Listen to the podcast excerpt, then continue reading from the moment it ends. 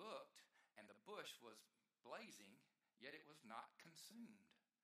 Then Moses said, I must turn aside and look at this great sight to see why the bush is not burned up. When the Lord saw that he had turned aside to see, God called to him out of the bush, Moses, Moses. And he said, Here I am.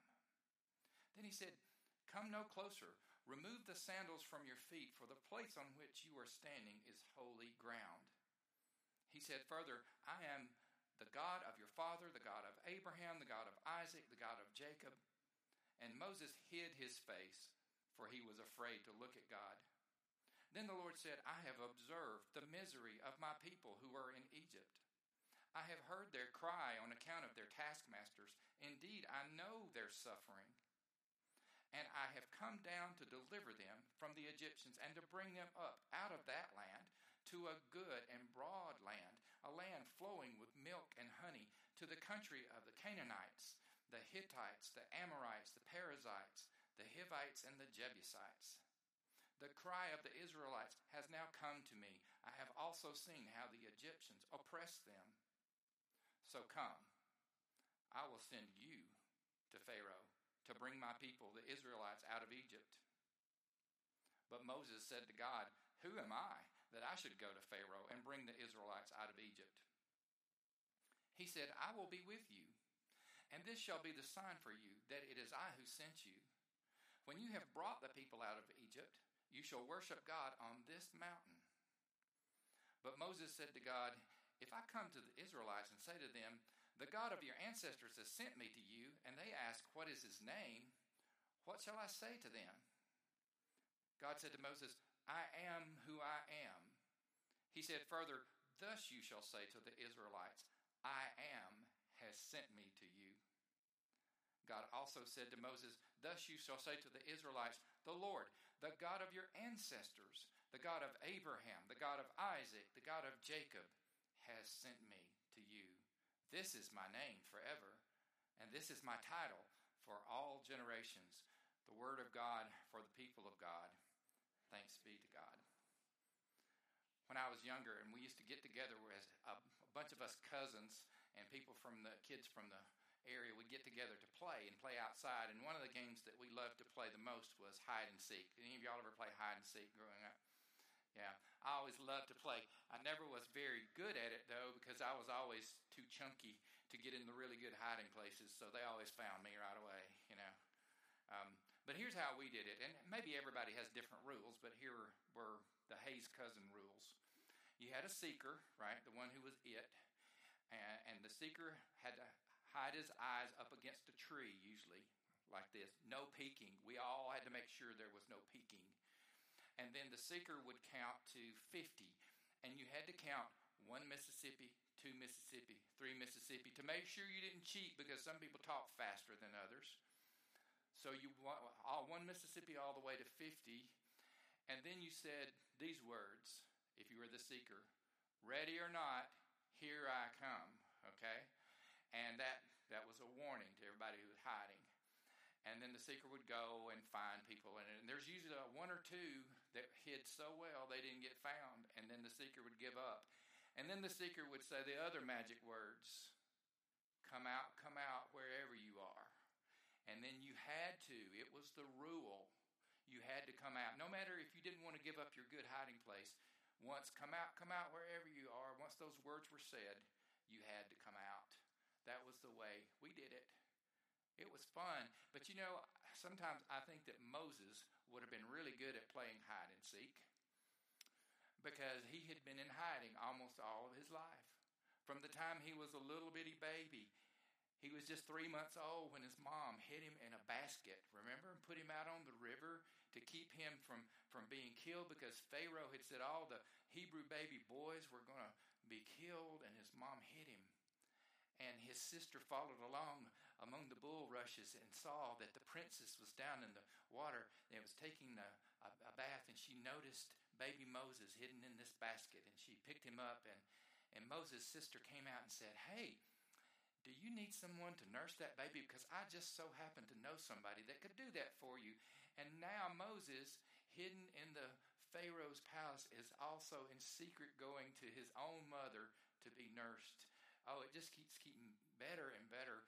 But Moses growing up in the palace, I think about that and I think about how conflicted he must have been and how he must have been having sort of an identity crisis. Who am I really? Am, am I the prince of Egypt? Am, am I a, a Hebrew? I know these are my people. And I know how he must have been angry when he saw how his own people were oppressed and, uh, and abused and enslaved. And, and one day he just came to the boiling point. He, he couldn't stand it anymore. He saw an Egyptian beating a, a Hebrew. And, and the scripture says that he looked around to see that no one was watching him. And then he went and killed the Egyptian and hid his body. Now, I'm not a lawyer, but I've watched Law and Order enough to know that's first degree murder, right? Premeditated and all. And he thought that nobody saw. But I also have watched CSI enough to know that somebody always sees something, you know. It always comes back to get you. And that's what happened to Moses because one day he saw two Hebrews fighting amongst each other and he went up and said, Break it up, guys, break it up. And one of them said, Well, who died and left you, Pharaoh? And then the other one said, Well, what are you going to do? Are you going to kill us like you did that Egyptian and hide our bodies too? And he thought, Uh oh, the jig is up. And so Pharaoh put a price out on his head and he ran and he hid. The backside of nowhere in Midian.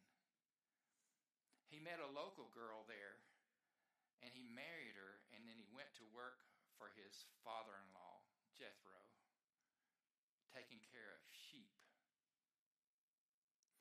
For 40 years, that's what he did every day. He took care of sheep.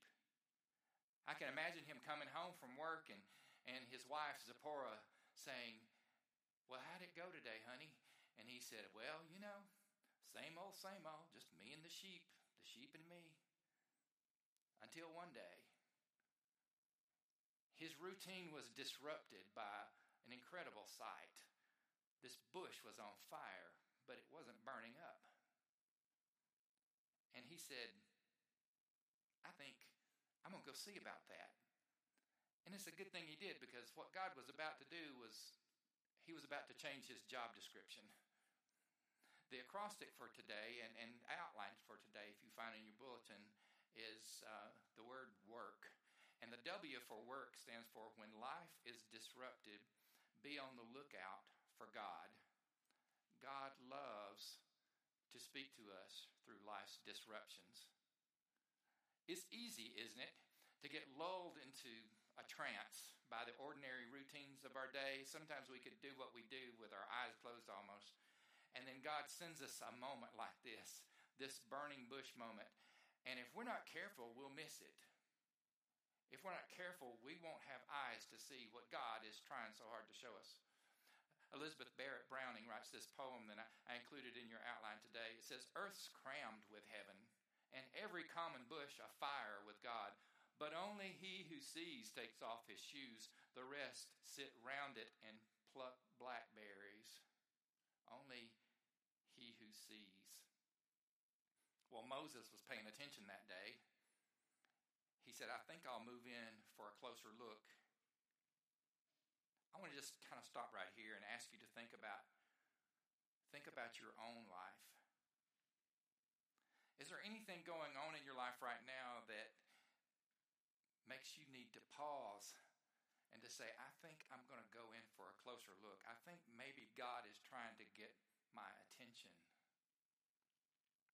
So as Moses goes in for a closer look, then God calls out from the middle of his disruption, from the middle of his burning bush, and says, Moses, Moses. And Moses says, Here I am. It's interesting that he calls his name twice. Anytime you see in the Bible where God calls someone's name twice, it's for emphasis. It's God trying to get their attention, like in, in Genesis 22 when he says, Abraham, Abraham. And, and Abraham says, Here I am. And and in 1 Samuel chapter 3, God calls out to Samuel. He says, Samuel, Samuel. And Samuel says, Speak, Lord, for your servant is listening. And even in the New Testament, in Acts, uh, where, Saul is on the road to Damascus and he gets struck down, and the Lord says to him, Saul, Saul. It reminds me of when I was little and my mom would use my full name to call me. Samuel Ray Hayes, you get in here right this minute. And I'm like, okay, mom, you got my attention now. The full name. God wants to get Moses' attention. And then he tells him something kind of strange. He says, Take your sandals off, Moses, because you're on holy ground now. The O in the acrostic for work stands for ordinary becomes holy with the presence of God. What is it that makes that place holy ground? It's just a mountain at this point. Later on, it's going to be the place where Moses comes back to get the Ten Commandments. It's Mount Sinai, Mount Horeb. But right now, it's just a mountain. And that bush is just a bush. It's not a magic bush. But what makes it sacred, what makes it holy, what makes it special is the presence of the living God. The presence of God. I want you to take just a minute, and I really want you to do this. Just turn and look at these beautiful stained glass windows, the beautiful cross, the other symbols that we have in here. We have got a wonderful place to worship. This is special, it's sacred, it's holy ground. But what makes it sacred, special, holy is not the stained glass. It's not the symbols. It's not anything except the presence of God that is felt when two or three people are gathered in His name. His presence makes it special. So let's take this a step further. Did you know that ordinary you and ordinary me we become sacred space because of the Holy Spirit who lives inside us. Listen to Paul's word in 1 Corinthians uh, chapter 6, verses 19 and 20. Do you not know that your bodies are temples of the Holy Spirit who is in you, whom you have received from God? You are not your own. You were bought with a price. Therefore, honor God with your bodies. So I want you to do something for me. I want you to, everybody, place your hand over your heart like this, like we're about to say the Pledge of Allegiance ordinary you, ordinary me, sacred space. Sacred space because the Holy Spirit makes us sacred space.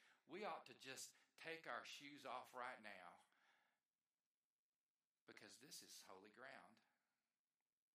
That re- brings me to the R in our acrostic for today. The R stands for remove your shoes and your excuses. You see, every time we look at a story in the Bible, we, we sometimes get caught up in the character. I mean, Moses is quite a character, he's a very interesting guy. But we always need to ask ourselves when we look at a story, what, what does this say about God? And this says a lot about God. It says at least three things. It says, one, that, that God cares. God cares about what's going on with his people. He does. And sometimes we don't think that. Sometimes we think, well, God must be asleep or, or that God's too busy doing other big cosmic things to, to have time to worry about somebody like me. But notice what it, it says in verse 7 where God says, I've observed the misery of my people who are in Egypt. I've heard their cry on account of their taskmasters. Indeed, I know their suffering. I know I know here, I know here what my people are going through. God knows, God cares. And something else this says about God is that God speaks. Do you believe God still speaks today? I absolutely do. I absolutely do. Maybe not out of a burning bush, maybe not in an audible voice, but God speaks today all the time through His Word, through other people, through life's disruptions. It's not a matter of if God speaks, it's a matter of if we'll be quiet enough to listen. Do you have enough quiet time in your life where you just listen to God? It's tempting to spend every waking minute with constant streams of noise and input and to just be quiet. God still speaks and then God still calls. God calls. God after God said, "I've seen the misery of my people. I've heard their cries." I imagine uh, no, uh, Moses is nodding his head, and, and the whole time he's saying, Yeah, I know it's, it's bad because uh, God says, I'm going to rescue them. And Moses is like, Great idea, God, because I've wanted that ever since I was a young man in Egypt when I lived in Pharaoh's palace. And then the other shoe drops because God says, I'm sending you. I, I'm sending you, Moses. And sometimes think Moses must have been thinking, why, why are you sending me? I, I, mean, I'm 80 years old for crying out loud. I'm a shepherd. I, I just. But God chooses, you know, to use ordinary people in extraordinary ways to accomplish his work here on this earth. Not just people who look like Charlton Heston, which I'm convinced Moses looks like Charlton Heston, don't you? He's got to, when I meet him in heaven, he's got to look like Charlton Heston. But God is calling us. So after we take our shoes off because it's holy ground, the next thing we ought to do is just remove our excuses. And I have many excellent excuses that I use whenever I don't want to do what God wants me to do. Sometimes I use the ones Moses used. Moses used five. The first one was, Who am I, God, that I should go and talk to Pharaoh?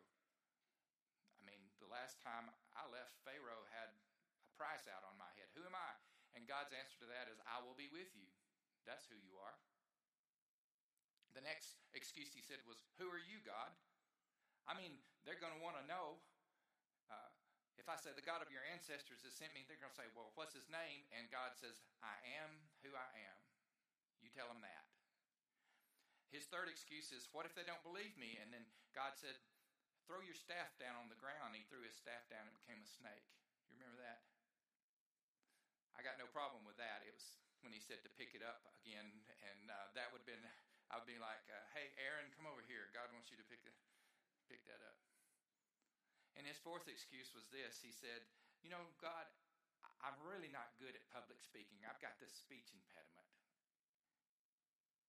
And by this time, God was kind of getting a little bit angry at Moses. He doesn't smite him or anything, but he's really getting angry with him. And he says, Moses, who do you think made your mouth? Don't you think the one who made your mouth can also put the words in there that you need to say?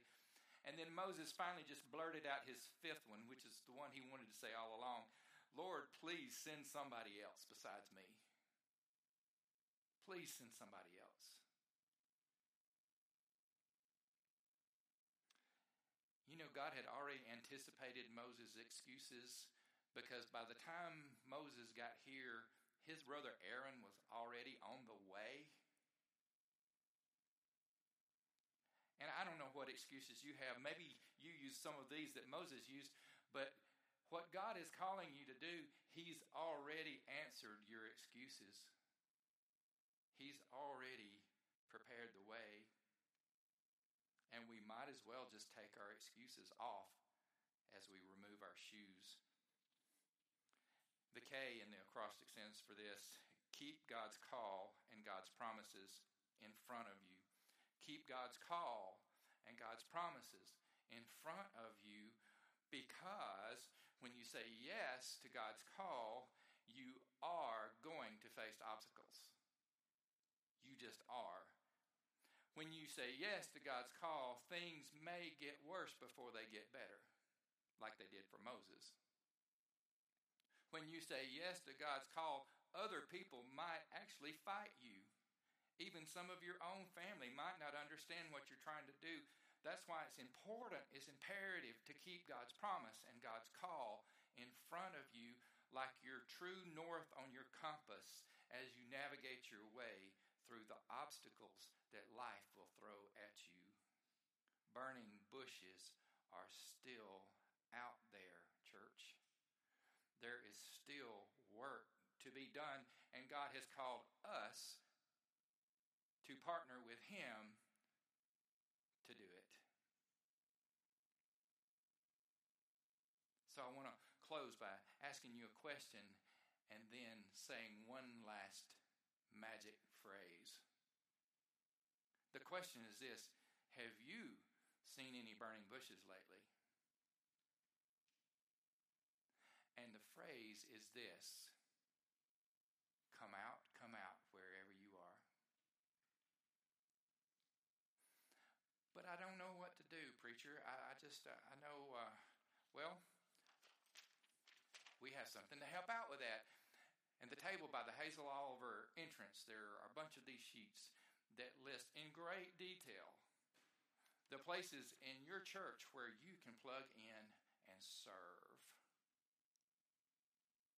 So, let's get to work. Let's pray. God, it's clear to us that you love and you care for us. It's also clear to us, Lord, that you still speak and that you still call us to be in partnership with you to accomplish your purpose, your kingdom's purpose on this earth. Help us not to hide around the fringes. Help us not, Lord, to come up with a bunch of excuses. This is holy ground, Lord. Help us to listen say yes. In Jesus' name. Amen. So it is with a heart of thanksgiving that we come and we serve and we do what we do for the Lord. So let us express that as we sing number 694.